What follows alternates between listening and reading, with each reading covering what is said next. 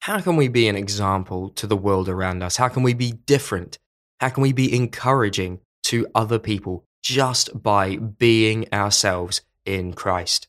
You're listening to the Youth Bible One day 328.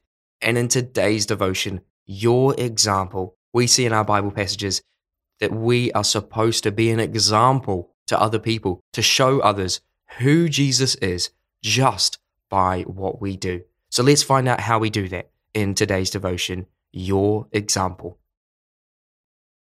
Pope Francis paused for a moment after one of his general audiences to pray, embrace, and lay hands on a man with neurofibromatosis, a severely disfiguring disease. The man's face was covered in tumours. The image of the Pope's embrace in St. Peter's Square went viral on social media, inspiring millions by his poignant example of the love of Christ. There is great power in example. It's hard to improve if we have no other model than ourselves to follow. A good example is not only inspirational, it also gives us a pattern to copy and learn from. Not only do you benefit most from following the example of others, but your example is vital if you're to have any influence on other people. Albert Schweitzer, the French theologian, philosopher, and physician, said, Example is not the main thing in influencing others. It's the only thing. More depends on your walk than on your talk, what you practice than what you preach, what you do than what you say. What people see is far more important than what they hear. People do what people see, as John Maxwell writes. 89% of what people learn comes through visual stimulation, 10% through audible stimulation, and 1% through other senses. What they hear, they understand. What they see, they believe. As we read yesterday, you are called to follow Jesus' example in your life.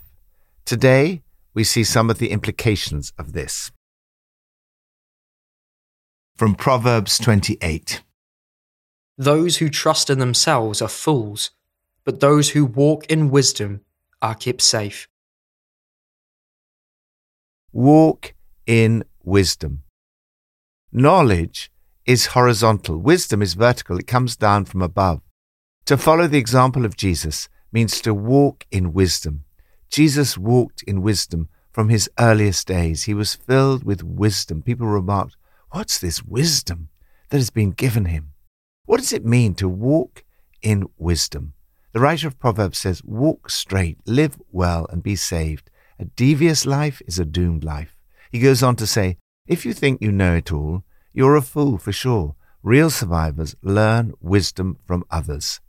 It is wise to work hard rather than to chase fantasies. Work your garden, you'll end up with plenty of food. Play and party, you'll end up with an empty plate. Faithfulness is better than the get rich quick attitude. It's wise to be generous. The stingy are eager to get rich and are unaware that poverty awaits them. Those who give to the poor will lack nothing, but those who close their eyes to them receive many curses. Sometimes confrontation is necessary. Whoever rebukes a person will in the end gain more favor than the one who has a flattering tongue. Jesus was never afraid of confrontation. In the end, serious reprimand is appreciated far more than boot-licking flattery. Keep trusting in the Lord. The person who trusts in the Lord will prosper, and those who walk in wisdom are kept safe. Lord, help me to walk in wisdom, trusting in you. New Testament from 1 Peter 3. Wives, in the same way, submit yourselves to your own husbands, so that if any of them do not believe the word, they may be won over without words by the behavior of their wives, when they see the purity and reverence of your lives. Your beauty should not come from outward adornment, rather, it should be that of your inner self, which is of great worth in God's sight. Husbands, in the same way, be considerate as you live with your wives and treat them with respect as the weaker partner and as heirs with you of the gracious gift of life, so that nothing will hinder your prayers. Finally, all of you, Be like minded, be sympathetic, love one another, be compassionate and humble. Do not repay evil with evil or insult with insult. On the contrary, repay evil with blessing, because to this you were called, so that you may inherit a blessing. For whoever would love life and see good days must keep their tongue from evil and their lips from deceitful speech. They must turn from evil and do good. They must seek peace and pursue it. For the eyes of the Lord are on the righteous, and his ears are attentive to their prayer. But the face of the Lord is against those who do evil. Who is going to harm you if you are eager to do good? But even if you should suffer for what is right, you are blessed. Do not fear their threats, do not be frightened, but in your hearts revere Christ as Lord. Always be prepared to give an answer to everyone who asks you to give the reason for the hope that you have. But do this with gentleness and respect, keeping a clear conscience, so that those who speak maliciously against your good behavior in Christ may be ashamed of their slander. For it is better, if it is God's will, to suffer for doing good than for doing evil. Win over with or without words.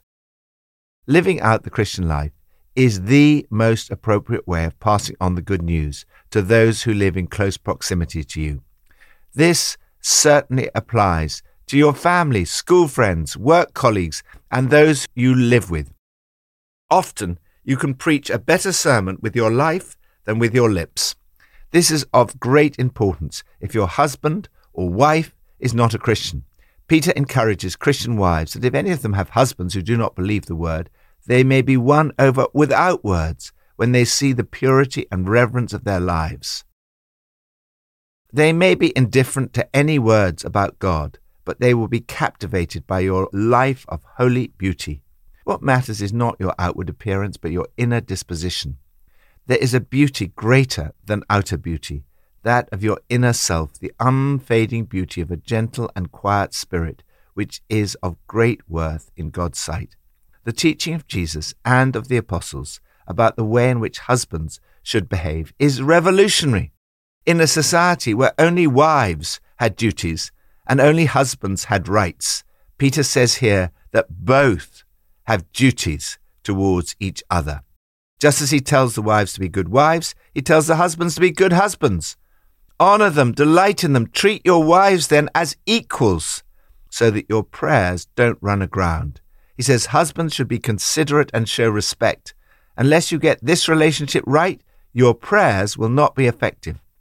What is the lifestyle that will win people over without words? It's one of living in harmony with one another, of sympathetic love, compassion, and humility where evil is not repaid with evil, nor insult with insult, but with blessing. No retaliation, no sharp tongued sarcasm. Instead, bless. That's your job, to bless. You'll be a blessing and also get a blessing. This involves controlling your tongue. Say nothing evil or hurtful. Train yourself always to speak positively and truthfully. You are to snub evil and cultivate good. Run after peace for all your worth. This will lead to a life without fear, where Jesus is set apart in your heart as Lord. Without words may be the best initial way to win over those in close proximity to you. However, words are also very important. Do not be ashamed to speak. Always be prepared to give an answer to everyone who asks you to give the reason for the hope that you have but do this with gentleness and respect. Arrogance and rudeness will seldom win people over.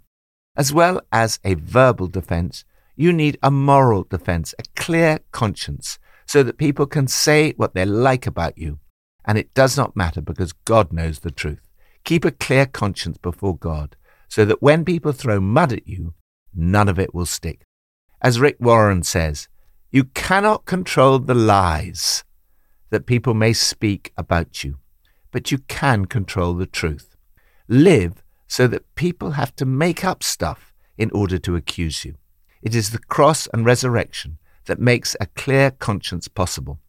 Jesus died for sins once for all to bring you to God. This is what baptism symbolizes not the removal of dirt from the body, but the pledge of a good conscience towards God. Lord, help me to live with a clear conscience. Old Testament from Ezekiel 45 and 46. When you allot the land as an inheritance, you are to present to the Lord a portion of the land as a sacred district. The entire area will be holy. In it will be the sanctuary, the most holy place. This is what the sovereign Lord says You have gone far enough. Give up your violence and oppression and do what is just and right. Also, one sheep is to be taken from every flock of 200. They will be used for the offerings to make atonement for the people, declares the sovereign Lord. Worship in the way of the Lord. In his vision, Ezekiel sees a sacred space for God. The entire area was holy and included a sanctuary where priests minister before the Lord, and property for the Levites, princes, and all the people. It's a vision of a people at peace with itself, in which all the different sections and levels of society live harmoniously and fairly with one another. But it's not just about people living well together. It's a place for the people of the land to worship in the presence of the Lord. The harmony between people stems from God, and at the heart of everything is worship.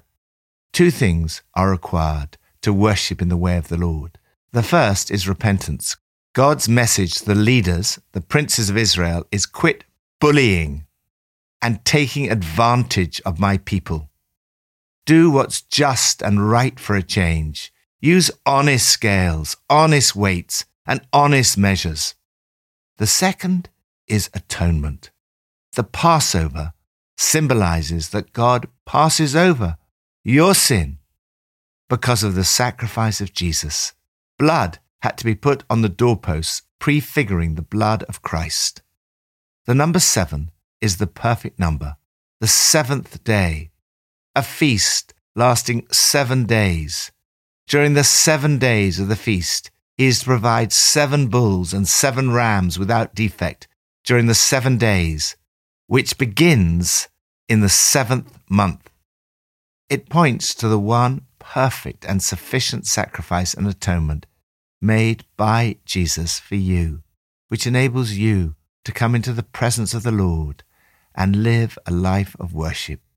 Walk in the way of the cross and resurrection of Jesus. Live a life that will win people over. Keep a clear conscience and live without fear. Follow Jesus' perfect example, and your life will be an example to others. Lord, thank you that you died, the righteous for the unrighteous to bring me to God.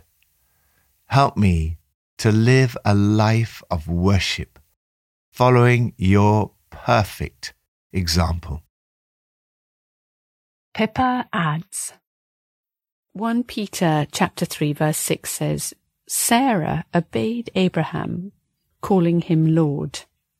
I have on a couple of occasions called Nicky Lord, but only by mistake. I've also called him Daddy, possibly Mummy, and quite a few other things beside. Let's pray.